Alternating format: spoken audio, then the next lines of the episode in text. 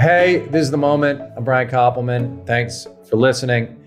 I am thrilled, genuinely thrilled to have Simon Kinberg here. Simon is one of the most successful writers and one of the most successful producers in the game. Among the movies that he's written, his first screenplay is Mr. and Mrs. Smith. And uh, he also wrote the first Sherlock Holmes. I mean, not the first Sherlock Holmes ever, but the first Sherlock Holmes that most of you are aware of, uh, as opposed to uh, Triple X, State of the Union, um, so many X Men movies. And uh, as a producer, he is equally or even more successful. I, I, can't even rattle off all of the movies, but just throw the Deadpool movies in on top, uh, plus uh, The Martian and many uh, television shows, including Designated Survivor. And now uh, Simon has just written, directed, and produced uh, The 355, which is out in theaters uh, right now, which is, you know, you can't go anywhere without seeing a billboard for it. I watched it. It is a total thrill ride. And if you like Simon's movies, this one is right down the pipe for you. So uh, it's really important. I love when a, someone who's a screenwriter and producer actually, you know, it's your second movie you directed, direct something. And uh, I really think that uh, it makes sense within the canon of your work and that people should go out and see its great performances some incredible actors. Simon, welcome to the moment. Thank you. I'm very happy to be here. Excited to be here. I am a fan of um, the moment, so um, I'm a little nervous. No, don't. No nerves. We're going to be great. Because and look, I, I, I mean, you know this, but I got to tell the, the people listening because the way I came to be aware of you is so funny to me because I was living in this little building. Maybe I was like five years into my career. So my career was nascent. You know, I was like 33. And this guy who lived in my building was like an uncle of yours or like your uncle's close friend or something. And he pulled in the elevator, he's like, You're a you're a you write screenplay, right? And I was like, Yeah, I I uh right. Uh, he was from Alabama, that's why I'm using an accent. But uh, he goes, uh, you write screenplay, and uh, uh, he goes like, my nephew or great nephew, whatever, he's starting out and it's going great for him. He's exploding. And I was like, well, that's great. Um, and he goes, yeah, he's like, like, you know, 25. Uh, would you talk to him? And I go, sure, I'll talk to him. He goes, listen, he has huge career already, but he's, he just graduated Columbia. And I was like, all right, I'll, I'll talk to this kid. Cause you know, this guy lived in my building. And I remember getting on the phone with you mm-hmm. and I'm like, what's going on with you? And you said, I just sold my first script and Brad Pitt and Angelina Jolie are working on it. And suddenly I was like, well, can you give me advice then? um, and, uh, and then it turned out we had the same lawyer who's been both of our lawyers mm-hmm. for our entire career. Yeah. Who I love, Carl. And um, I, I, so I, I, wanted to ask you, like, you were so successful so young at this. Mm-hmm how did that happen and i don't mean like you know how did how did the fortune smile on you i guess what i mean is how did you have that level of focus at such a young age and what was the origin point for you of wanting to write and make movies well i didn't have that much of a focus at too young an age to be honest with you um, when i was growing up i grew up in the 80s in Los Angeles.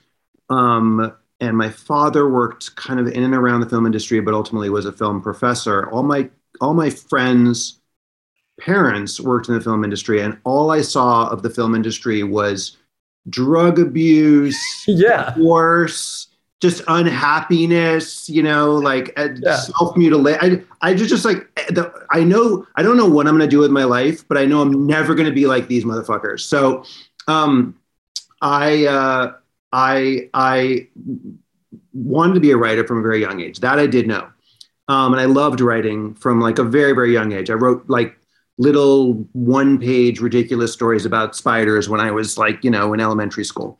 Um, and then going into high school, I started writing short stories and actually poems, which I'm sure I'd be humiliated by now. But um, and I mean, if you want to, you know, if you want to read some of your poems on the podcast, I think we'd all, yeah. we'd all love to love to hear. Th- thankfully, I think they've they're long gone with the Commodore 64 that they were um, made, uh, written on. Um, but so you but, were uh, writing, you were writing po- you were writing a lot for yourself, but for yourself, really. Yeah, entirely for myself. And then and then and then for school in high school, you know, occasionally there were creative writing um, assignments uh, where I would turn, um, you know, uh, an essay into essentially a creative writing piece. Um, yes. I had a lot of I had a lot of great teachers in high school, English teachers who were incredibly supportive of that, which was very lucky. And and um, and so I, I, I was really convinced I was going to be the next great American novelist. I was obsessed with. Um, what were you reading? Literature. Hemingway, all those guys. Like uh, the, you know, really, honestly, this the, the simple answer is that the all of those greats from the twenties, like and not just Americans like Camus and uh, Sartre, and, but primarily Hemingway, Fitzgerald, Faulkner, John Dos Passos, uh, you know Thomas, uh, that that whole group. Of, Harold Bloom would have loved you. The old canon. You were reading the old. Canon. Yeah, canon. I was hundred percent reading the old canon. This was a, this was a long time ago. Um, yeah, me too. By the way, I mean obviously me too. You know, I was reading that stuff, uh, that stuff too, and um, yeah, I've come back to Camus in such a big way lately. He's so mm-hmm apt right now that it's cra- crazy. So you're reading the canon. Yeah, I'm reading the canon, um, and I, I, I, really liked. I found myself loving um, writing short stories, writing prose. And when I went to college, I went to college, um, uh, and I went to Brown that had no core curriculum, and so I only took English and creative writing classes. Literally, 30 out of 32 classes I took were in those departments. Um, none of it was film um, I stayed as far away as humanly possible from film. Uh, and I didn't even take classes that were like, you know, adaptations of books into film. That even that felt like it was gonna, um, it was toxic. Um, and I got fascinating. Out, I got out of college and I started continued to write short stories and worked in the publishing world, thinking that somehow that would get me a little bit closer for a couple of years in New York. And I, you know, this is before really the explosion of, um, you know, online journals and places you could publish stuff, and so there weren't a whole lot of, you know, weren't a whole lot of uh, avenues. And the few that I tried my way um, down, they would read my work, and whether it was good, bad, or otherwise, their response, they almost always said, "You know, this reads like a movie. Ah. It feels like a movie. Yeah, a lot of dialogue. It moves quickly. Um, it just." And you know some people liked it and some people hate it. Sometimes that was you know uh, an insult and sometimes it was a kind of backhanded compliment. Um, but i had to accept at some point you know when people tell you you're drunk you're drunk sit down um, that maybe maybe there was something that had that had gotten inside my skin or was already in my DNA. And I did love movies growing up. So I was going to say, yeah. Were you watching a ton of yeah. films then? Was yeah. that sort of like you'd read a book and that did one thing, but were you then just drawn to? I mean, I've read about this about you and just knowing your work, I'm sure that Spielberg and yeah. those those films must have done something to you. And I'm sure you and G, there's a it seems to me there is a kindred spirit between you and JJ, and that you guys are both kids of a certain generation who happened to find this popular form in a certain way very early. Yeah, I'm wondering if those same kind of movies, move, you know, affected you. A, th- a thousand percent. I mean, I I feel like I grew up in the t- you know there's the 70s that was the the sort of in in many ways you could argue the um, the greatest time in American cinema um, for a certain type of movie, and then the 80s which was the greatest time in, Amer- time in American cinema for a different kind of movie that were pop movies, genre. Right. And so um, I was, I grew up, yes, on Spielberg. Obviously, Star Wars was was was massive for me, but also think movies like you know the Jim the Jim Cameron movies, um, right? Uh, the uh, Lethal Weapon movies, the Die Hard movies, Forty Eight Hours, Beverly Hills Cop. They, they were it was it was a time where there were really great character driven, fun, poppy genre movies. And that's all I went to go see in the cinemas. And I and I and I loved them. And I, I you know, I saw Indiana Jones probably, I don't know, eight, ten. I lived in in Westwood, which was right by Westwood Village, that had like the most movie theaters in Los Angeles. And so I would just bounce from movie theater to movie theater. Um, oh, that's awesome. I would go back right. over, I'd ride my skateboard and go back over and over again to see Indiana Jones or see Die Hard three. It, it didn't make a difference. Like I, I, you know, I really um, I, I love that stuff, and it definitely was a huge part of um, Are you talking about Raiders or Temple? Uh, Oh, I'm talking about Temple of. I was too. yeah, right. Because Raiders was my childhood. Raiders Yeah, was my Raiders. I was too young, so it was. It was like literally, you know, and I and I had to wait to see Raiders because it was like you know wasn't easy. It was like Betamax and VCRs, and it's not like it was. It's not like it was. It is today. You know, the windows were different. Um, No, it, it- yeah. So you're watching those movies. It's interesting to me. I think about um, the people. Like I, I was thinking about Rian Johnson, and and who took what what seems feels to me like the more typical path, even though it's your generation of my generation, which is the more indie route because of the movies that I like. The starting sort of to the left of the dial and then working your way um, to the center. I'm, I'm not talking left, right politically, but you know, le- left of the dial and then moving toward the, the the big popular entertainments. Yeah. Uh, but it feels like you went a different you, you went a different way. Like you never dabbled in the indie shit early on, right? no, I mean, I you know, I no, I did not early on, um, for sure. Uh, there was not an art house cinema that I would, you know, disappear into. I was going to the equivalent now with multiplex, though there were no multiplexes, and I was going over and over and over again to see, you know, Beverly Hills Cop 2. I, I it was not. I, I did not have a discerning. Um, uh, you know, I was not. I I loved movies, but that is probably not the definition of a cinephile. Um, That's really fascinating. No, I'm. It's a fascinating distinction for sure. and so you know, I wasn't reading Cahiers du Cinema. Um, you know, it's, I, I I eventually did and watched those movies because um, w- when I was in New York and everybody was saying you're writing screenplays, I was like, you know, I should. I'd never read a screenplay, so I went to the um, the New York Library has a performing arts annex at Lincoln Center, and um, in the annex there's an archive of screenplays. Um, and there, many of them are screenplays that were actually like um, uh, donated or given by actors or directors. Like So they had Lumet- notes in them and stuff. They have notes in them, dude. So they like literally have like Sidney Lumet had has a bunch of his scripts. I, mean, I don't know if it still exists, but back then, it, 20 years ago or more, it was it, you know his his notes in it.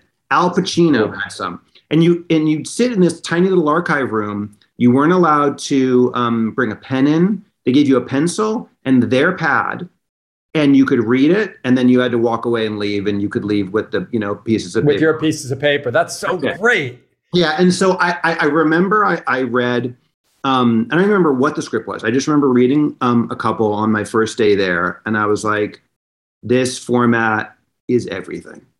This it just format, made sense to you. It just made sense. I was like, you know what? Uh, This the movement of it, the momentum of it, the um, the way it even lays out on the page. That's like half poetry, half theater. You know, some prose Huh. um, I just it just it it felt like suddenly I had discovered my first language. Um, Oh, and that's so cool. I I was like, this is this is I guess what I've got to do.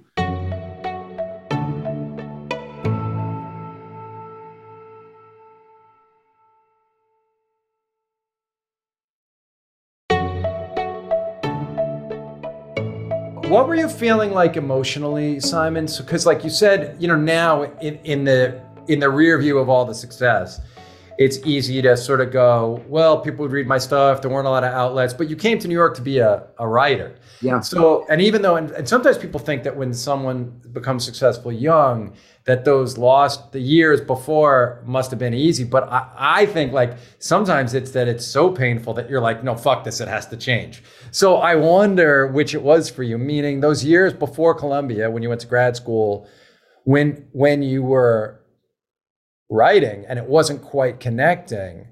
Did you take it in stride? I mean, you, it sounds like you know it's a very Paul Auster kind of a character thing to go to that library, and Yeah, it feels like a Paul Yeah. Auster novel, kind of. yeah I like- love Paul Auster. That's fine. Yeah. Well, Yeah. our yes, because yeah, no, people don't really read him now, but like they should read those early books. Yeah. But um, I loved them so so so much. I think that's why I love Murakami so much because he's like if Paul Auster had heart, like, that's what he's like to me, like uh, Uh-huh. on the page. I'm sure Paul has heart in real life, but no, like what was it like emotionally? What was the terrain like emotionally? You know, when you were writing and it wasn't quite connecting. I think I was so young that it felt romantic. Ah, sure. You know, like I, I think when, if you get into your 30s and that's still happening and you're a decade plus into it, it, it obviously, you know, it's a different feeling. But a year or two out of college and you're living in New York for the first time and I'm even getting letters back or phone calls, but it just, it all felt like this is a, this is a, a romantic chapter of my life and not thinking I would ultimately have success, but just like no matter where I end up in life, this is the romantic chapter where I tried to be a writer in New York City. Oh, it's um, so amazing that you were able to sort of tell yourself that as you were. What a! I'm always looking for like what empowers people to do mm. this crazy thing, yeah. and seeing yourself in a way, seeing the narrative, like was helpful to you. Yeah, yeah, it was. It definitely was, and and and I also think that you know worshiping at the altar of a lot of these authors that we were talking about before in the sort of like old white uh, 1920s American canon. Um, they had early success, but some of them didn't. And, yes. and so, and even early success is defined. I mean, Fitzgerald had it at Princeton, but some of them had it in their mid 20s. And so there was yeah. an aspect of it to me that I was like, I'm, I'm in my, I'm in this phase. Yeah, movable. Fe- you were living movable feast essentially. Yes, a thousand. And and and I, I, it's funny that you mentioned that, or it's obvious that you mentioned that. I suppose in some ways because it's that is the um, the Bible for um, uh, sort of writers that fantasize about the rom- romance of that period. And I felt like New York in that moment for me, not that I had other friends who were successful writers or even wanted to be writers, but that moment in New York as a kid that grew up in Los Angeles, that's essentially a collection of suburbs, and I'd never lived in a real city before. Um, it just had the the magic um, that Movable Feast, you know, makes Paris out to be. Yes, no, that makes complete sense to me. Uh, what what were you working a job or no job? I was working in publishing. I was working as oh. basically like in, a paid intern at uh, Penguin Viking Books. And so you were reading, you were like reading stuff, and then and like doing whatever administrative office crap they needed you to do. Mostly administrative office crap. And when I was reading stuff, it was, I mean, both for pleasure, but in my professional capacity, it was to like copy edit things to make sure there weren't typos. Yeah, of course. And so you go and you have this sort of moment of, oh, this form makes sense. Now, I, let's step back for a 2nd mm-hmm. So, your childhood, West Coast, your dad was a film professor. What did he teach? Like, what was. He taught what, a little bit of everything. When he was, before he, he had me and my younger brother, he had me um, fairly late in life. He had me when he was 49 or 50. Um, he had he had worked in film as a writer and a producer. Um, uh, with what he would define as not a lot of success, and I think objectively is not a ton of success, but but you know had a sort of peripatetic job doing it, um, and then uh, but by the time he had me and I was certainly growing up, he had given up on the film industry, which is also something that made me not want to work in the film industry, right? Because I felt like it kind of it, it chewed and spat out my dad. Yes, yes. Um, and uh, and so yeah, I mean he he so he taught a little bit of everything. Uh, he started teaching at Cal State Northridge, and then eventually he was teaching at USC. I think primarily about producing. Um, I sat right. in on a few of his classes, but they were classes where it was kind of an all-encompassing intro to here's what it takes to make a movie and he'd have a lot of speakers come and talk. And would you guys watch movies together yeah. or uh, and and and did he wa- like the popular kind of movies or was he watching um, art films? He was he, what's interesting is the answer is both but in the same movie. Meaning he was watching Billy Wilder movies. Yeah. And he was showing me cuz he he you know, it's a guy who fought in World War II, came back, you know, worked with John Houseman as a producer was around. Ernest Lehman was a good friend of his. Um, uh, you know, he was around that, that era of filmmaking. Uh, Robert Wise was at my at my bar mitzvah. Um, right. You know, um, so but he was he didn't have the success of those guys. He just was like a really smart, charming uh, dude. Um, and uh, and so he would show me, and this this is something that I think ultimately is part of the reason why it was inevitable or inescapable for me to work in film is that what early on when they're like Betamaxes were the size of a couch, um, he would he would show me those old movies, and he oh, would pause. And this is even before he was, I think, it was before he was actually a teacher as a job. he would this is the way he was like he would he would interact, communicate, sort of connect with his son, who was game for it in me. Um, uh, he would pause them and he would talk about the movie. And so That's he was awesome. like teaching this class, you know, in the same way that like I with my sons, we talk about sports. So I'll be like, you don't know what Mike, you think LeBron James is this. Let me tell you about Michael Jordan, you know? And, and so he would do the same thing with film. Um, and so, yeah, he was, when you ask classic or, or, you know, high art or, or, or populist art, um, the answer is both, right? Because those movies are considered high art now, but at the time they were made as populist art. Yeah, no, that's fantastic. I completely understand that. Yeah, well, though because back then it was like um, those guys, uh, their their view, William Wyler and Billy Wilder and uh, you know Michael Curtiz, like back then they were under the, the misapprehension that you know if you wanted it to be popular, you had to make it good. I mean, that's just what they right. were operating. They were right. just operating right. under that assumption. Right. Uh, so they were like, well, we better make this thing good, you mm-hmm. know, which was novel for you know, like your dad mm-hmm. showing it to you. It was very different than like, you know, Beverly Hills Cop was the best of those movies. Yes. That was a perfectly made, that's a perfectly made film. Yeah. You know, there were 10 movies in the Cineplexes that weekend and the weekend after that were garbage. Absolutely. Um, and, uh, and I, could, and I could discern between them. I mean, I, I will say as a kid, you know, I would tell you that, you know, my favorite movies and uh, JJ's a friend and we've worked together as well um, a few times. And we, we do have similar taste. And that taste is similar to 99.9% of the world, which is we know that Raiders of the Lost Ark is better than King Solomon's Mines of that era. Right. You know? Yes. No, that makes complete sense to me. Uh, yeah, because you would get, we would all get suckered into going to see, you know, the Roy Scheider helicopter movie.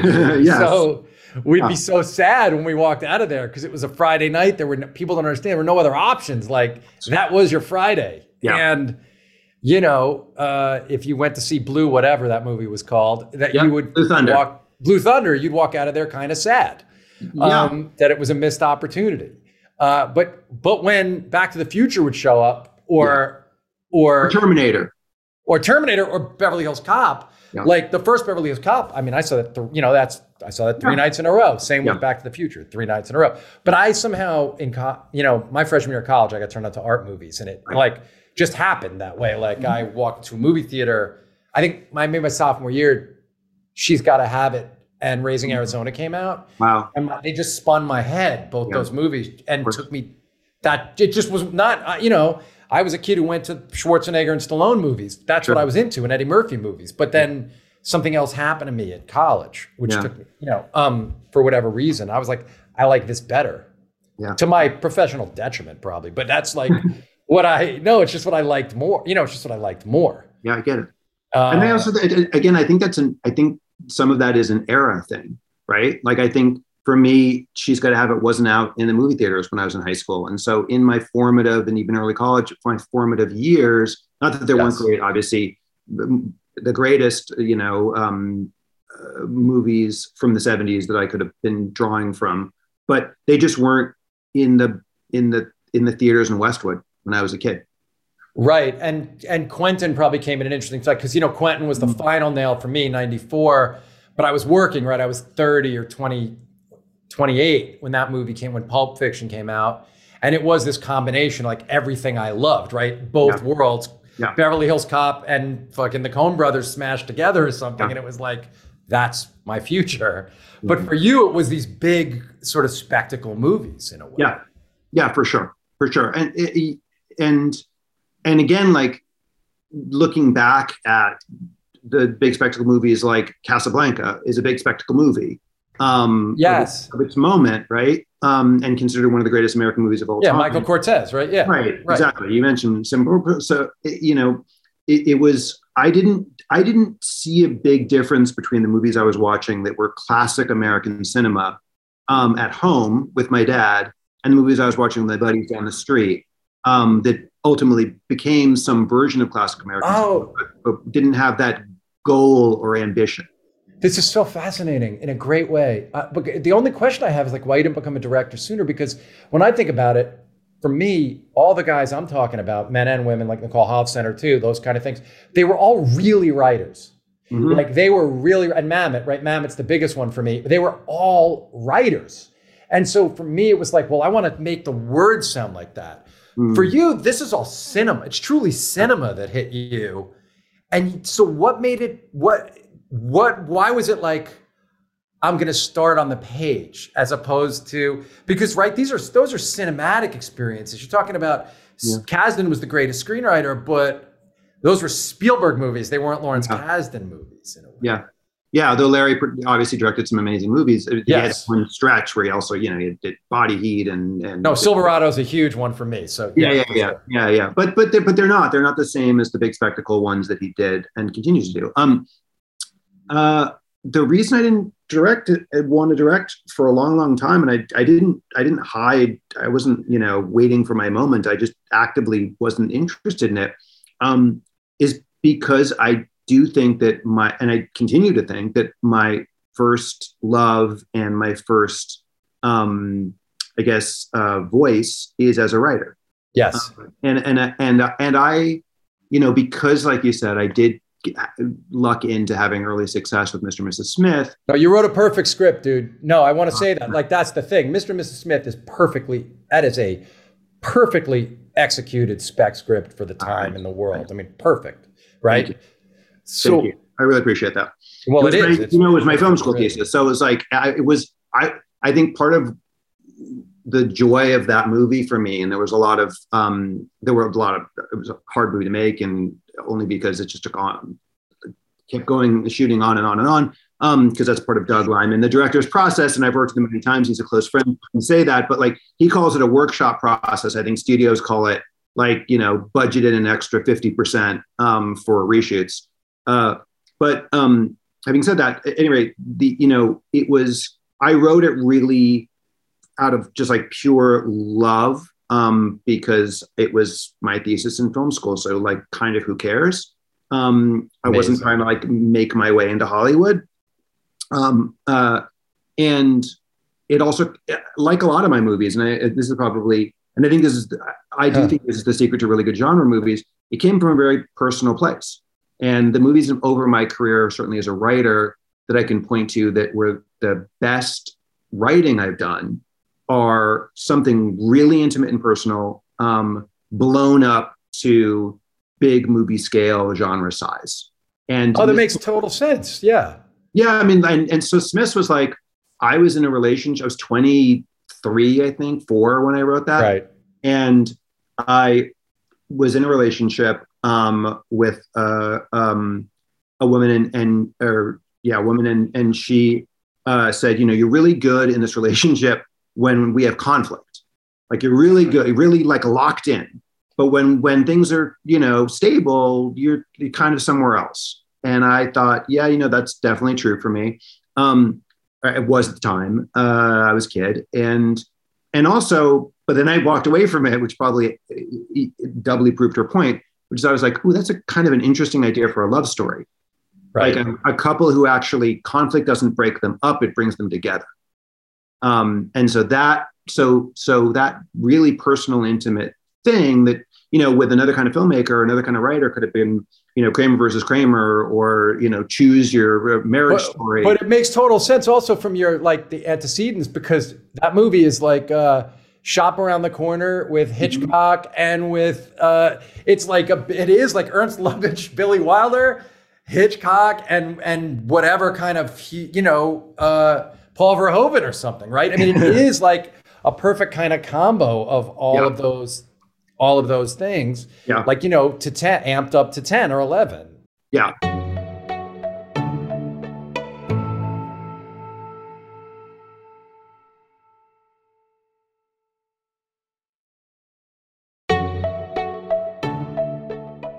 How did film school people respond to a poppy thing like that? Because I know, like my my wife uh, was it got her master's from Columbia and in the creative writing program, and she's taught like I I, I know what a lot of that stuff can be like, and um, and Beth Schacter, who's our, our, was there when when you were teaching, she's a partner of Dave and mine on our shows, runs the shows with us now, and and uh, like I can imagine what the sensibility was at yeah. that place as you're writing pop, you know, a popcorn movie, like you say, with heart and a lot at the center yeah. of it, but like a perfectly executed popcorn movie. I could see if they that they might have shat on you. So for sure, because also you know Columbia more than well more than USC, even NYU was known at least among those schools as the sort of artsier school you know, like the poppiest filmmaker that had come out of there was Jim Mangold. And at the time, Jim was making Heavy and then Copland, sure. Exactly. And yeah. even Copland was like kind of a betrayal of the Jim heavy, you know?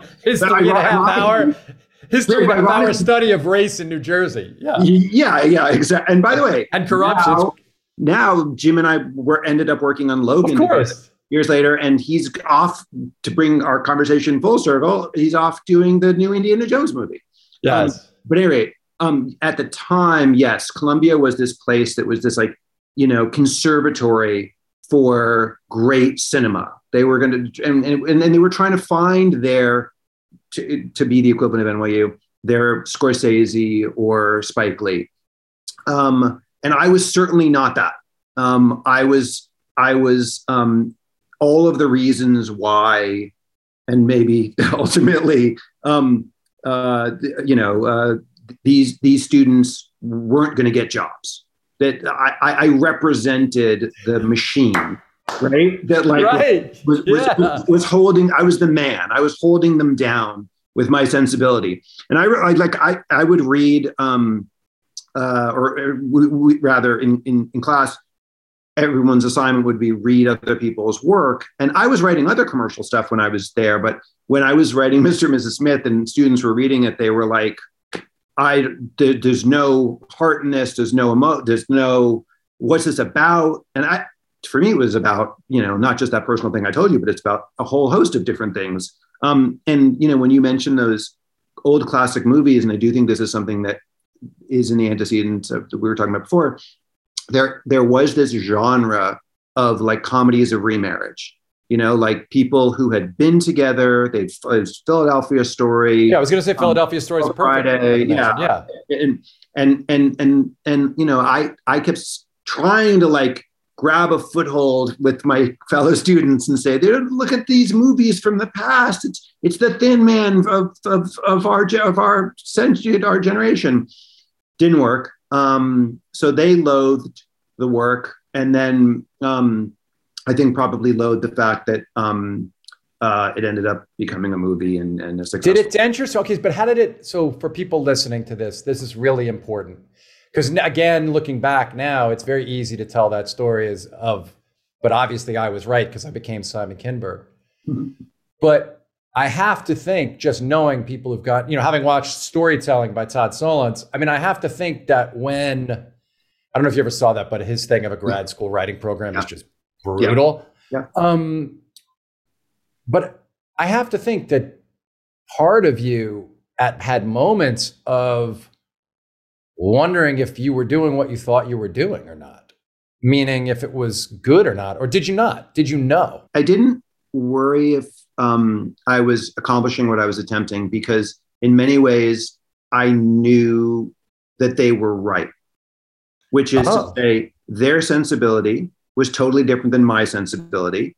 And um, what everything they were saying about it, which is that it was a big popcorn, like, you know, it, it's not the only thing that that wasn't true is when they would say there's no write personal stories, write things you know. And I and, and my response would be what I told you was personal. And the other response is what I know are the emotions these characters are going through. I don't know what it is to be a spy or an assassin. And obviously, the movie is a metaphor and over the top and not literal anyway. But um, uh, I think so. It didn't didn't make me question my um, choices or talent or any of that. Um, it was lonely. That, ah. that that that I will say. The reality of being in a school where everybody is going in one direction yes and you are going in another um, is lonely and the the one thing that kept it from being a real bummer was that i had two um, two or three really but two screenwriting professors who really believed in me and were amazing mentors And so they were the ones saying, I get that you're doing something very different than the rest of the school. And in some ways, it's different than the pedagogy or the sort of like identity uh, of this program, but um, it, it, it's authentic to you. So keep doing it. Who were those professors? Um, Jamal Joseph, uh, who then ended up running the program for a while, and uh, Malia Scotch Marmo. And you you then were taught there, didn't you, for a moment? Or did um no, no, I, I went back a few times to do like oh to speak. Yeah, I, I did or to do like a what they would call probably not call now, but could call a master class for um you know a week or two. Got it. That makes sense to me. And and so as you're finished that script, and and you have it now and it's done, what do you do to get it out into the world? Um, Again, I got very lucky, um, and and had the the third mentor that was in my mind as I went from two to three was not a screenwriter. Um, it was a guy named Ira Deutchman, who I'm sure you know. Of course, Ira's amazing. Yeah. yeah. And Ira was the founder of Fine Line Features um, and uh, also ran the school for a while.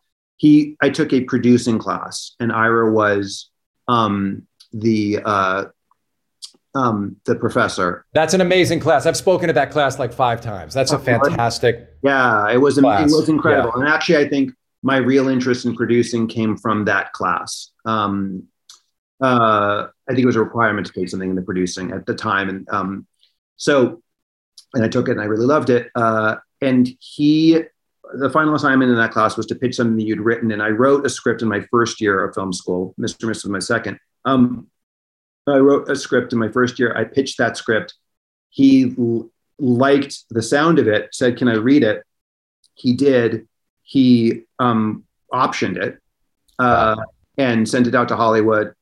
And that's how I got Carl, our lawyer. That's how I met CAA, um, who are still my agents, um, uh, manager. That's how I came out to Hollywood for the first time and um, met a bunch of junior executives who then ended up becoming because that was 20 years ago. Some of those junior executives now run studios. Scott Stuber, uh, Emma Watts, uh, of course. I mean, all these people.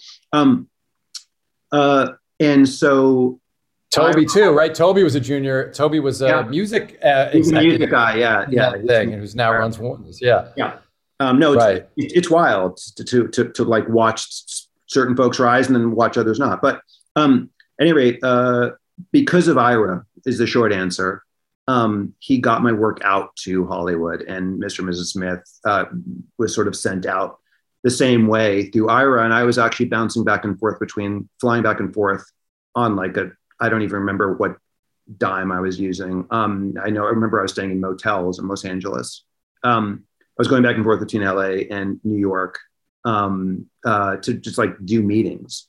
Um, right. And, and, then, and then Mr. and Mrs. was, uh, read by a lot of people. And the, the, the story of Mr. Smith is was actually passed on by every single studio.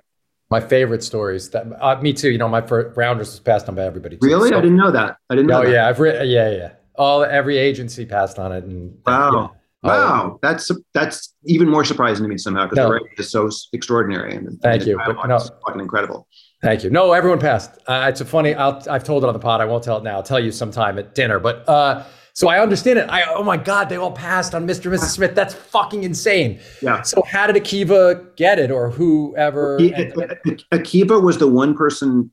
There were many. Akiva were Goldsman. Yeah. Akiva Goldsman, who was who then became my father figure, mentor, continues to be um, extraordinary writer, legendary figure, great, amazing guy. Yeah, great guy.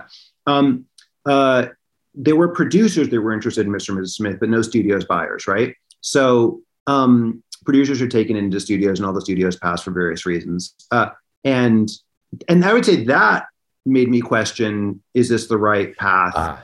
More than students saying, "Why are you making commercial movies?" Oh no, right? Because if the commercial industry then passes, that's hurt. I mean, then you're like, "Oh fuck, I'm, maybe I am crazy." Yes, that that at that point I was like, because because a lot of the people that passed, they were the various different reasons, but but I do remember one one thing that was fairly consistent was what is this tone? The tone uh-huh. of this is, feels bizarre um, because it is a little bit bizarre, right? Um, the tone was the future of fucking commercial Hollywood, but they just didn't know it at the time. I mean, well, that's I appreciate the, that. That's very well, kind. That's what um, happened. No, that's just what happened factually. Like now, right? That's mm-hmm. what happened. Um, and they, it's not surprising, weirdly, right? The way Hollywood works that that the, the the big part of the industry like had trouble recognizing that you'd taken this and just canted it a little bit, right? Yes. So they didn't understand that canting. Yeah, no, they didn't. They really didn't. And actually, that's a beautiful way of describing it. It's, some, it's something that Doug Liman, when he was directing the movie, would talk a lot, a lot about in terms of literally the camera. I'm um, canting right. the camera a little bit, but um, yeah. So I, um, Akiva was one of the was the producer who called me after all of the passes and said, "Keep your chin up, um, do a little more work. I think we're gonna. I think it's we'll find a home for it." Oh, that's great. And, and I believe and I believed him because he was a Akiva Goldsman. I think he had just won the, the, the Oscar for A Beautiful Mind, or was just about to, um, as a writer, uh, and is just a lovely, lovely, um, uh, generous dude. And so, um, and and he was right. We sold it to a company that was ultimately became um, Summit that then got bought by Lionsgate. But they were just getting into film production. They were a foreign sales entity. Um, they we sold it to them for Writers Guild minimum, um, and then the head of Summit, a guy named Patrick Wachsberger, um, was friends with Arnon Milchan. Right, who, that's who flipped it to Regency. Exactly, and so it flipped to Regency, and then it became a Regency movie. And Arnon um, bankrolled the whole thing. Fox distributed it, but Fox didn't. Before didn't. Brad, was Brad on at this point, or Brad hadn't signed on yet? No, no, no, no, no. I, I don't think we would have had any problem uh, finding a home uh, with any. No, no, I'm saying when Arnon, but when Arnon came, and I understand when Arnon came. Um, no, it was before Brad, but but it was not before the first actor who read it, who signed on, was which was neither Brad nor Angelina. It was Nicole Kidman. Ah. Um, Nicole read it, loved it, was an incredible champion of it um, got it to John Woo, who was directing her then husband, Tom Cruise, in Mission Impossible 2. John Woo was going to direct it. We all spent a lot of time together reworking the script, at, you know, at, for um, Summit and Regency. And then Nicole also um, got Brad involved. And then the two of them got Doug involved. They met with oh, two or wow. three different directors. Yeah. And then Nicole had to drop out of the movie because she was shooting um, reshooting some movie that was taking forever. I can't remember what it was.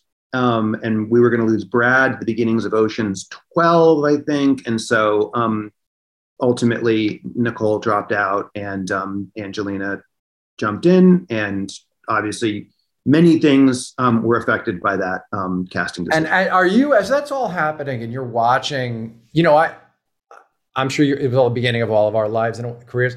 I, I remember so distinctly when we all ran into each other on an airplane. You were with Akiva and Liman and going to do like the final reshoots, and I was with mm-hmm. Dave.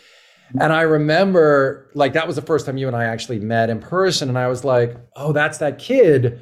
Man, he looks like he's fucking 100 years old because you guys were because i looked at akiva and i was like how's it going? He's like it's a fucking war man. Like we're we're one more reshoot that we got to do. And yeah. you know and i remember seeing you guys it clear. You'd been up forever. And and yeah. i'm you know i know doug because his cousin is my good friend you know hamburg. Hamburg? good buddy. Yeah, yeah i love the guy yeah me too. And um i just remember the, seeing the three of you you know, I was tracking the movie in my head so closely, and but because of your, you know, uncle or whatever, mm-hmm. and uh, and I remember thinking, God, these guys are right. But Akiva, you know, his positivity, and I remember being like, "We're in at the war," and I said, "How is it?" And he said, "You know, it's going to be great. It's really mm-hmm. going to be great." And he pointed at you, and the because with that kid is great. He's oh, the real totally. thing because you'd been working. He's, you know, I gathered that you'd done you know, he'd helped you on the script, you'd done all these things, and yet it was clear. And I thought it was lovely. Like he was just,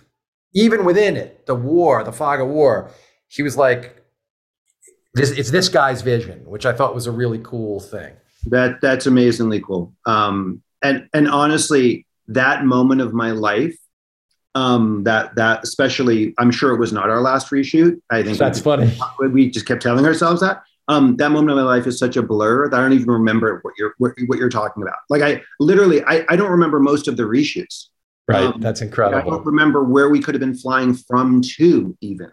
Um, sure, maybe you are at a screening in New York on the East Coast and coming back, or leaving from a screening to go back to the East Coast? I have no idea nor recollection. I just it was it was a war. It was and it wasn't a war against anyone. It just was Doug's process is is chaotic, um, intentionally or otherwise, and we had and it involves um, you know, there'd be three or four hours every morning where we would sit with Brad and Angelina and Doug and Akiva and talk about the scene we were shooting that day and whether it should be upside down and inside out or should be in the kitchen instead of the bathroom or maybe they should flip lines or i mean it was how did you keep your equilibrium through that like what did you tell yourself or how what did akiva say to you or well, because i hold on especially young in my career i would have been holding on so tight now I would just get up and walk away, uh, or I'd be like, "Here's how we're gonna." I mean, I would never sit through that. But how did you sort of like? What was your self talk? I guess. Well, partly my self talk was really my talk from Akiva. Um, it, it, you know, it, and I, I really do think that you know I was listening to. I think I was listening to. I, I want to say David. I list. I, I've told you I'm, I'm a big fan of this pod, and and um, I know it, I think it was David Koepp um, you had when he was talking about talent, hard work, and luck. Is that right? Was it David Koepp? Sure. Yeah, probably. Yeah, and so Scott uh, Franker. That sounds like Scott or David. One of those yeah, two guys. Scott's a close friend. I love Scott. I love Scott. I love both those guys. Yeah. I don't know David. I'm obviously yeah. uh, worship at his altar, but um, yes. But anyway, um, uh, mentors are everything for me and and I think you do need talent, hard work, and luck. And you, I would add mentorship to that, though that could be obviously a sub subdivision of of luck. Um, uh, and it, so Kiva really helped me through. And what I will also say is, I from, you know, in some ways, what we were talking about earlier from film school, I got bullet tested in film school right. because if my lack of if my vision or confidence or whatever it is, um, voice got adulterated or got um, undermined by my peers, right? Which is like, yes, Brad and Angelina and movie stars are, you know, intimidating, but like, yeah, a room full of your peers is intimidating too. Yes. When you're 22 years old. And, and Brad's also delightful. I, I, would say like Brad is delightful. Like yeah. he is uh, first, you know, in his position for sure. As you've no, worked we, with many, many actors, yeah. when Brad's manner is quite um, encouraging, I would say, yeah. when he asks questions. There, he's never, or whatever. In the interactions I've had with him, he's never been a dick. no, no, same. And and I and and I will say that Angelina was really respectful and really smart. And I just so, I don't know. I've only met yeah. No, I'm sure that's true, but I never worked with her. No, no, whereas I, I, worked with Brad, so it's yeah, you know. I felt like me not saying mentioning her would be. Of course, no, of course, of course. Yeah. So, um, but yes, he's he's lovely. You and I have had fortune of working with like Matt Damon's one of the great gentlemen, like partners of, of all um, uh, movie stars. Yes. Anyway, point is, I, I, to answer your question, really, I from what what I went into that movie because it was Nicole had notes and then John Woo and then there was a new director. I just was like, I know what, and I and I still hold on to this as a rule. Um, I know what I believe. I believe to be um, uh, fundamental, fundamentally important to the movie, to the sequence, to the scene, and everything else is fungible. So, is oh, there really key? Yeah. Is there a better articulation of that fundamental idea, that fundamental moment, that fundamental thing? I'm open to it. Uh, you know, and and I and I guess we all have to trust our ability enough that we can hold on to that core. Again, the core can be massive, like a theme, or the core can be really micro, like a moment. Um, we have to trust ourselves, I guess, as writers enough to um, believe that we can write a different version while holding on to that. And so that's what I, every time we change the scene, every time we change the ending, every time I was like, I know what this wants to feel like. I know what I'm trying to accomplish in the scene. And I can take different routes to accomplish that. That the, the route that's on the page right now is just what I wrote two weeks ago, two years ago, whatever it was.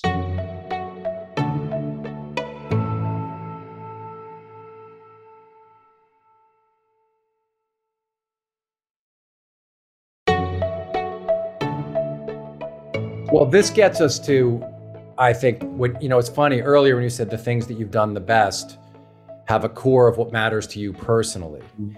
And even hearing you articulate what you just did, I'm of course thinking of Sherlock Holmes because mm-hmm. it obviously, like the relationship between Holmes and Watson, is all about this. Yeah. And I think in many ways, like none of us like to think our best movie is something we did a little while ago, but one could argue that Sherlock Holmes is like, you know, the best, your best movie, or maybe it's the one that just moves me. You know, I find that movie succeeds on every level. It's like this incredible high achievement artistically, and obviously was the biggest, this gigantic commercial juggernaut. Um, and so I wonder, can you talk a little bit about how that came to be? You know, uh, and and whether I'm I'm right in that it is a personal movie to you because it feels it, like it must be. It, it, definitely is. You know, that movie I will say I came on to rewrite, um, like I'm sure you've done a lot, and we do in our career. And that was a time in my life in my career was where I was doing a lot of production rewrites. Um, uh, but most of the time, one doesn't get credit on a production rewriting. No, no, no. That's identified heavily with you. That movie. Yeah, yeah. No, and and and I I invested an immense amount of both time and myself into it. I um, feel that, and I yeah, I definitely feel my voice in the movie, though there are a lot of other voices, obviously. Um, uh, what what interested me about it because um, I grew up reading Sherlock Holmes and liking the books a lot, and I like sort of puzzle um, stories, uh, just as JJ does. Um, but I, I, you know, I think puzzle stories when they just are on, especially in film and television, they work. You can watch CSI, or you can watch a procedural, and in in movies, you really need emotion. And what interested me was two things about Sherlock. Um, one that he was aging. Um, oh, yeah. He was not in his prime, and that that really, I mean, even though Robert's fighting in that, and you know, um, he's not, you know, a thirty year old um, stud. Yes. He's, I don't know what age Robert would have been there, but you know, he's on the other side of life in some ways. Um, but what real, but what I really connected with, and then I really ran with and like dug into, was this notion that um, I looked at the Holmes Watson relationship um, as a love story, and yeah. I, it was you were losing. It was it was like almost like a romantic comedy or a romantic drama where the person that you've your best friend is the person you've always been in love with and you've never had the courage to tell them that and they are leaving you because they've actually found a, a partner that they're going to start a life with and you don't know how to tell them that you love them because you have your own inner demons and struggles with love yes. and connection um, and and um, and yet and yet at the same time you know that your life could collapse without them and the desperation and the yearning of that um, and this and the emotional stakes of that makes complete sense. Yeah, it was like I was like that. This I know how to write. Like I know that feeling. I've had that experience in my life. Um, I'm sure we all have had some version of it, and I know how to write that. Um, and the mechanics of the plot and all that other stuff we can figure out. But that's really fascinating because of the. It seems to me like an emotional some. It seems to me like in all, almost all of your movies, there has to be some kind of an emotional core that it is even though they're they're they, like I, you know I watched the new movie and it's so clear I mean I, I know Theresa I guess originated it right? Was it your idea originally or her it was actually Jessica Chastain's idea. Um, she brought it to me. We hired Theresa to write it. Um, Theresa wrote really the vast majority um, of the script though we all worked on the story with her. Um, and then I rewrote it um, uh, after her, primarily with and for the actresses. Right, and tonally, uh, talk a little bit about because I think this episode will come out. The movie will have come out a couple days ahead. Enough people will have seen it. We're not going to spoil anything. Mm-hmm. But I was really I've given a lot of thought since watching it, and I'll do this a little bit like Penn and Teller on Fool Us, where I won't. I'll just talk like professional to professional. Mm-hmm. You know, it was obvious to me that the ending had gone through many iterations mm-hmm. of ideas, mm-hmm. and uh, in by the time you found the way you really wanted to tell the story, mm-hmm. and uh, but, and I'm sure there were a lot of conversations about the tonal shift. Yeah. And so, was that idea, that tonal shift idea, the events that happened that propel the very final thing? Yeah. Um, talk a little bit about why you wanted to do that in telling this story, why you felt it was necessary to bring, I don't want to say stakes because to me it wasn't Yeah. about raising the stakes, right? Yeah, it was about, in a way, reminding people of what they're watching. Mhm. Um, but t- I, can you talk a little bit about that? Because I, I, I, I have to say, when watching the movie, I really didn't like it. Uh, Mhm. Since then, I've come to like it more. That's cool. And uh, but it was the one thing when I was like, all right, this was a lot of conversation and thought went Mhm. into, and a lot of conversation after testing the movie. Like, Mhm. I know there was a lot of conversation about that four minutes. So, can you talk a little bit about that four minutes and why you wanted to keep it in the movie? Yeah, I wanted to keep it in the movie because, um, you know, the thing that intrigued me the most about the film and the idea from the very beginning was doing it. Obviously, I like spy movies, and I but I, I liked the idea of doing an ensemble spy movie. It's just not done very often. I, The last one I can remember is Ronin, which was done very well, but that's a long, long time ago. My favorite screenwriter wrote that movie. Yeah, yeah, yeah, David Mamet. yeah. Of course. Uh, yeah. and w- so what I what I felt the movie needed, I really felt this strongly, is that if you're going to build a team, um, they need to be really shattered at some point, and in order for for at by the end you to feel like this wasn't just kind of like a fun romp of a bunch of people getting together and solving a case and you know kind of like bickering and bantering um, but that they went through something together and that that that that sort of traumatic thing they went through together bonded them. Um, and so it was that just i just fundamentally felt that about um, and i do think it raises the emotional stakes though obviously not the global stakes of the movie um, Right. and and you're right it is a tonal shift and it is dicey and it is um you know some people liked it and some people were very Well, yeah. Well, I wonder if you, but different from in a lot of your movies. And I'm thinking about like, you know, if I think about a movie like Heist, where, and I'm, I don't, I'm not going to worry, listeners. If you haven't seen Heist, I'm going to spoil something in the Mhm. movie for you. But it's 30 years old, so Yeah. sorry, uh, or 20 years old. that's on them You know, when Ricky Jay dies in Heist, Mhm. the movie has in a way set you up for those stakes and and and yeah there are deaths in movies like the pop you know like the movies where we're talking about that were the antecedents to Yeah. what you do you know casablanca starts with a death you don't see coming and uh exactly you know what i mean and there are a couple of deaths along the way in casablanca that are kind of surprising Yeah. but were you concerned about the current movie going audience and breaking the compact with the audience by that scene happening? yes As a writer, as a craftsperson. yeah Uh, yeah I, I, I was um i was concerned um and i do think that um now i'm going to sound like the people that were in my film school class um uh i do think that we live in a time where um movies are somewhat sort of or or, or cinema in general is somewhat binary. Um and so it's like you're either going to the movies to be complete for complete escapist entertainment and really not to be challenged or bummed out in any way or and that's you know and i love that cinema. So that that, that, didn't mean to sound condescending. I was saying i make those i make those kind of movies. Um uh or you're going to a movie to like kind of challenge the way you see the world and and like you know uh show you real pain and make pull you through that pain with it. Um and and so yeah i definitely was um uh concerned i guess but i just i i guess i felt like um with this level of actor right? Because the actresses are so Lupita's, yeah, but, but in a weird way, Lupita's strength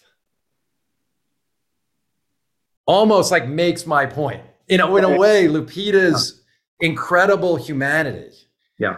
is almost the thing that you had to fight against to pull off the the movie from that moment on. Yeah. That was it, uh, right? Be, because she's so amazing. Yeah. Um, and you directed that sequence so beautifully, Mm. but it it it was I don't know I I I you know as like a showman, which you are this consummate showman. I'm sure you as a And it's interesting. I guess what I'm getting at is like you as the artist, which you Right. are as the director. I wonder if that put you in conflict with the showman that you are as a producer. Mhm. Sometimes, um, though, I will say, uh, the the the the the instincts in my career for moments like that. I mean, this is not a great example because everything's leading to it, and it's very clear from the very beginning that you're making the compact Well- Logan, right? That he's, I was going to say Wolverine and Logan. I was going to say Yeah. that Logan. Yeah. Yeah. for sure. Logan is absolutely, but but Logan sets you. Logan. Yeah, you're is, right. No, no, you're right. It's it's the, it, it it it you you sign a contract at the beginning of that movie that it is a movie that's going to be about infirmity and death.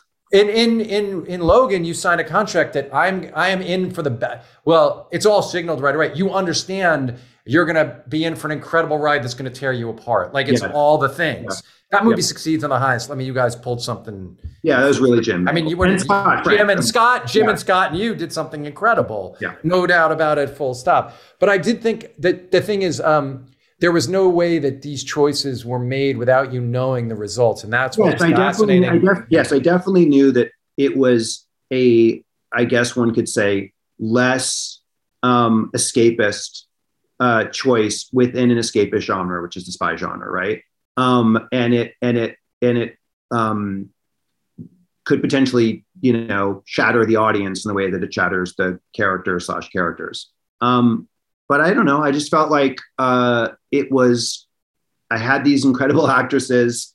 Um, I Yeah. wanted. I wanted a, a, a you know a really a pivot moment in the movie, and it's Yes. a very hard pivot, like you say. Um, uh, and and the hope is that uh, it it makes you feel something more than usually these movies make you spy movies make you feel right like in your gut they definitely like there's such i love the the bond movies were as influential for me as the star wars movies um but uh they Yeah, you're talking about these kind of spy movies that are in this certain escapist bandwidth because, like, Le Carre spy movies obviously yeah have that. I just thought that it was like a really compelling choice that you made, and, and as I say, as such a sophisticated filmmaker, you had to know that you were breaking a certain compact to, and then decide to proceed anyway. Yeah. And was that a sensitive subject with the financiers, or were they all on board the whole time? Um, they were they left us to our own devices, I would say, for the most part, because the way we we, we this is not a traditionally made studio movie. We went to Cannes with the actresses and sold it. I know you got this incredible deal to make, yeah, for the Yeah, movie. Yeah, But I mean, part of the incredible aspect of to me, what's incredible about the deal, because ultimately it's not like the, the, the budget of the movie is probably significantly less than we probably would have had if we just went and pitched it with these actresses to studios around town, right? Made it as a straight up Universal movie. yes, Um, but the, what was incredible to me about it uh, was that we had complete creative freedom. I mean, literally complete creative freedom. you had Final Cut. uh, beyond Final Cut. We like we didn't even I don't think had an, have, an obligation to show a cut to anyone. um, so we Right. just deliver a movie within a certain uh, uh, you know duration. Um, so yeah, no, I de- I definitely knew that that was um, uh, a choice that was a dangerous choice, and Yes. I guess there is a there is a part of me at this point in my career and life um, that you know is up for taking some dangerous shots. Um, Yeah, I love that. That's because you're an artist. I mean, that's what's fascinating is that it was an it, it's a truly artistic. It's the choice that an artist makes, and Mm. uh, but it's bold. And like I say, I think it. I I think it is a. I don't know that if a screenwriter working for you as a producer wanted to do that, if you might not be like, "Are you sure you want to do that?" Yeah. Like, you might have asked that question. You know what I mean? yeah, I mean, I think as a producer, I probably would have said this might help you get an actress, Yes. but I would say, but this might also test badly, and you're going to have to reshoot this. Yeah, right. Yeah, I was gonna say when you said because I know, like you know, because we're both professionals. Like Yeah. I know what happened in the movie theater when you showed that the 1st Mhm. time, Yeah, and I know that all of your instincts must have been like, oh, because the other thing is, I know you know how to fix it. right. Like I know you know how if you wanted to, you could just this, you could just Oh. build the planks to go right over it, Yeah. change. I mean, I know you know how you could do it. So, what was that gut check like, check like for you to not do that? Um, it was exciting. I mean, I, you know, I, I, I really do.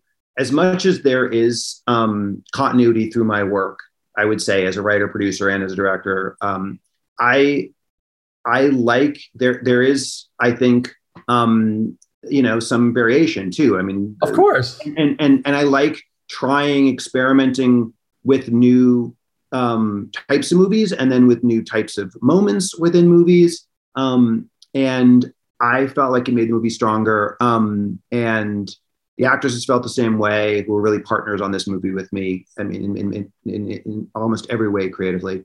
Um, and I watched the movie and I'm like, oh, that's a that's a really great scene. Um, and uh, and I'm interested to see what follows.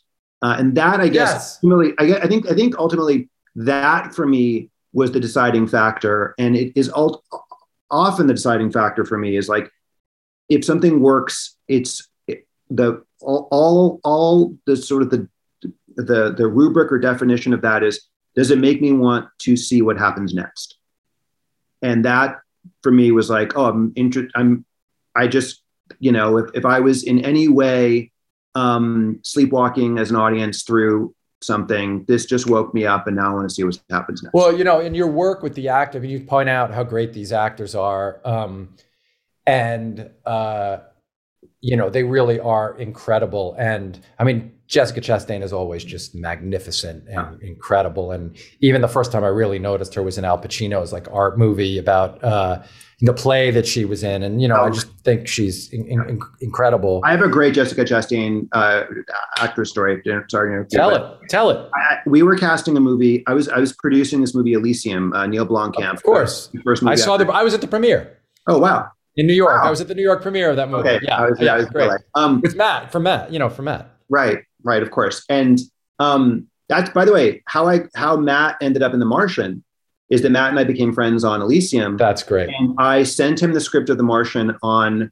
um, like a Friday. I t- emailed it to him, and I was like, I, I don't think I'd ever sent him a script before, since Elysium, and I was like, I, I know I don't want to I don't like doing this to my friends, but I re- this is like, and I Drew Goddard wrote that script. He wrote an extraordinary script. I was like, this is one of the best scripts I've ever read, and I think it's perfect for you. He read, get- sent him on a Friday on Sun, and at the time, Drew Goddard was going to direct it. We didn't even have Ridley You direct. didn't have Ridley then, yeah. Right. And and and on Sunday morning, I got an email from Matt saying, I love it. I'm in. When can I meet Drew? Oh, that's awesome. So like that's so anyway, Elysium, um, we were casting the female lead in that. Jody, the part that Jody ended up playing. No, the Or- um, or- that um, Alicia Braga ended up playing. Okay, yes. I I mean, Jody's the yeah, I mean, I guess the female the lead too, but the villain. And um, so the love interest for for Matt. Um, oh, the mother of the kid. Yeah, yeah, exactly. right. Yes. and and um, we were just doing a lot. We had tons of people coming in and reading. And Jessica was an unknown actress. Um, the help and uh, that year that she exploded um, hadn't happened yet. Um, and she came to the reading, and I watched the tape reading. I wasn't there live. And I have an email chain that I've showed Jessica since because it's now our third movie together. Um, yes. and uh, and the it, it started with um, I think this you should watch this woman Jessica Chastain. I think she's the next Meryl Streep. Wow, that's amazing. Yeah, and then he wrote back, she's really great, but I don't want to cast the part white. Um, and I said I totally um, one thousand percent behind that. Um, but given that, I don't. We should stop. Um, we should stop auditioning white actresses because we are not going to get a better white actress um, auditioning for this part. Uh, so if, you, if she doesn't convince you, if you are convinced after this, watching this audition that you don't want to cast the part white, which I wholeheartedly support for lots of different reasons in that movie, and just generally re- good, reason. Um, I was like, just stop auditioning white act. So I had this email chain um, that I then showed Jessica when we first worked together on Martian, um, uh, however many years later that was. So oh, that's fair. I love those stories. No, those are the best moments that you had, like this sort of you knew, and then you found a way to be able to uh, work with her. That's yeah, that's super fun. But you did get these amazing performances. Like Penelope hasn't been better in a long time, and so w- just talk a little bit about what your philosophy is in terms of talking to actors and getting performance because, you know, it's a very that is the part of the job that's incredibly different from even the way you produce movies, which is mm-hmm. you're the person who, when you call cut, you got to go walk over there and talk through what it is that you need. Yeah. So, what's your sort of what are what are the foundational ideas you have? Well, you know, what's interesting is when you were ask when you were asking me before about you know why I haven't why it took me so long to to want to direct. It's partly because I was doing a lot of directorial work as a writer and as a producer, and only in the sense of not in the sense of where to put the camera or any of that, but but certainly in the sense of working with the actors. I worked, like I was saying, uh, in Doug's workshop process with Brad and Angie on on Mr. Smith on down with Robert Downey. You know, I remember Robert and Guy Ritchie and I and Susan Downey and Lionel Wigram, the other producer on Sherlock Holmes. We all uh, went and lived for I think it was like a week or two at Guy's country house, and just right. we would rehearse scenes all day long. Um, and so I I've worked really closely, with, and on the X Men movies, those people became my family. Um, of course, we we would change directors obviously, um, you know, a few times, and I would kind of be the constant. And so I would be working really closely in there, even after cut, in between takes with the actors. And, and that's ultimately what made me want to direct movies um, was that I really enjoyed the process with the, the actors and, and wondered what like an unfiltered um, version of that would be like. Um, uh, but my philosophy is actually not dis- that dissimilar from what Doug created, but just less chaotic, which is a really collaborative, um, really uh, open, and I think this comes from writing as well. Process where I'm I'm a partner with the actor in creating the character, and you know, obviously casting is a huge part of that, and I've had the good fortune of working with extraordinary actors um, not just on this, but also when you look at the X Men movies, it's of course. littered with Academy Award winning actors. Um, uh, but I, am very kind of like I was saying before about writing when when you like you know what's fundamental in the scene or the moment or whatever, um, but you're open to finding it a different way. That is the way I work with actors. Um, I know the fundamental moments, emotions uh, I'm looking for, but it's not like it has to be a look in this direction or it has to sound. Oh yeah, right. You know, there's not a cadence to the way that I want it to come out of their mouths. Um, I like being happily surprised. There isn't like a just do it once this way and then we can do one for you. It's really like we're doing it together. So let's figure out what's the most honest, authentic way to present this moment, even if in some of the work that I've done, you know, fucking, uh, you know, beams are coming out of your eyes in this moment. You know, you're turning into a yeah. into a into yes. a furry beast. Um, you know, like how do we find yeah. to ground that in something real, um, or just like you know, uh, identifiably emotional um, that you know that you can draw on uh, that uh, that can that can infuse this moment with some reality.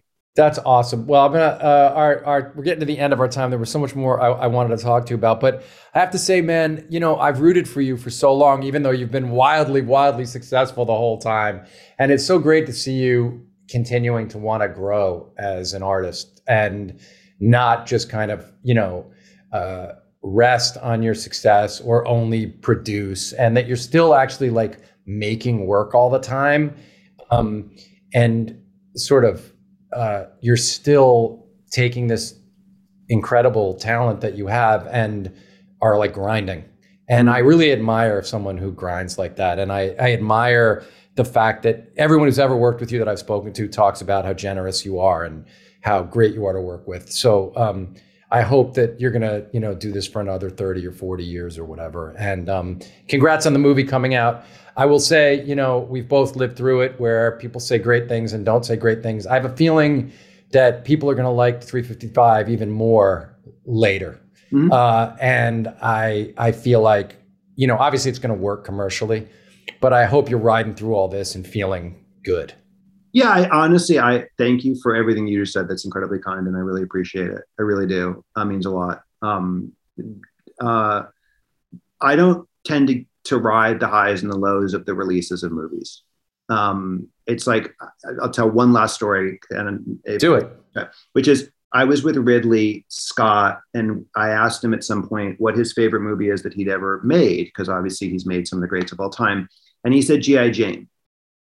And I was like, I I didn't know if he was being serious. And and he's like, well, it's his favorite movie because it was just a great time in his life, and he had a great time making the movie. And and I it I think about that a lot because you make the thing, the movie, the show, whatever it is, um, and then your part of that process is done. And obviously, I want my work to be seen and I want it to be uh, liked and all that. But um, it's just too dangerous to ride something that you can't fully control. And what you can control is the thing. And when the thing gets out into the world, the world could be the world we're living in right now is a pretty insane place, obviously. Um, but you know, um, I've had good luck, I've had bad luck, all those things out in the out in the out in the world. Um, so yes, I I um I I don't kind of ever read reviews. Um, I obviously know what the box office is, but I'm not even riding the like matinee you know uh, information that the studio is giving you all that. I'm like yeah that's incredibly healthy. I don't look at i don't really I, I used to read every single thing that was ever written. And i maybe i still read I still read the people that I care about what they're going to say, but I don't ever look at I don't ever look at like numbers. I don't care. Yeah, and I the, I will read the people I care about too, but I'll read them like two three months later. yeah, that makes total sense. Well, congratulations. I think it's going to be a great success, and um and it was great to get to spend this time with you, man. Yeah, you too. Get in touch when you come through New York next. I, I definitely will. We'll go to a Knicks game if um if it's if we can. If to do exactly. All right. Thanks a lot. Uh, everybody, Simon Kinberg, are you online anywhere that people can find you or do you not? Yeah, I've, I've an Instagram account, um, Simon David Kinberg at Instagram. That's really the only thing that I'm Great. So you can find Simon there. All right, everybody. We'll see you next time. You can find me at Brian Koppelman or email me the moment, bk at gmail.com. Talk to you later. Thanks. Goodbye.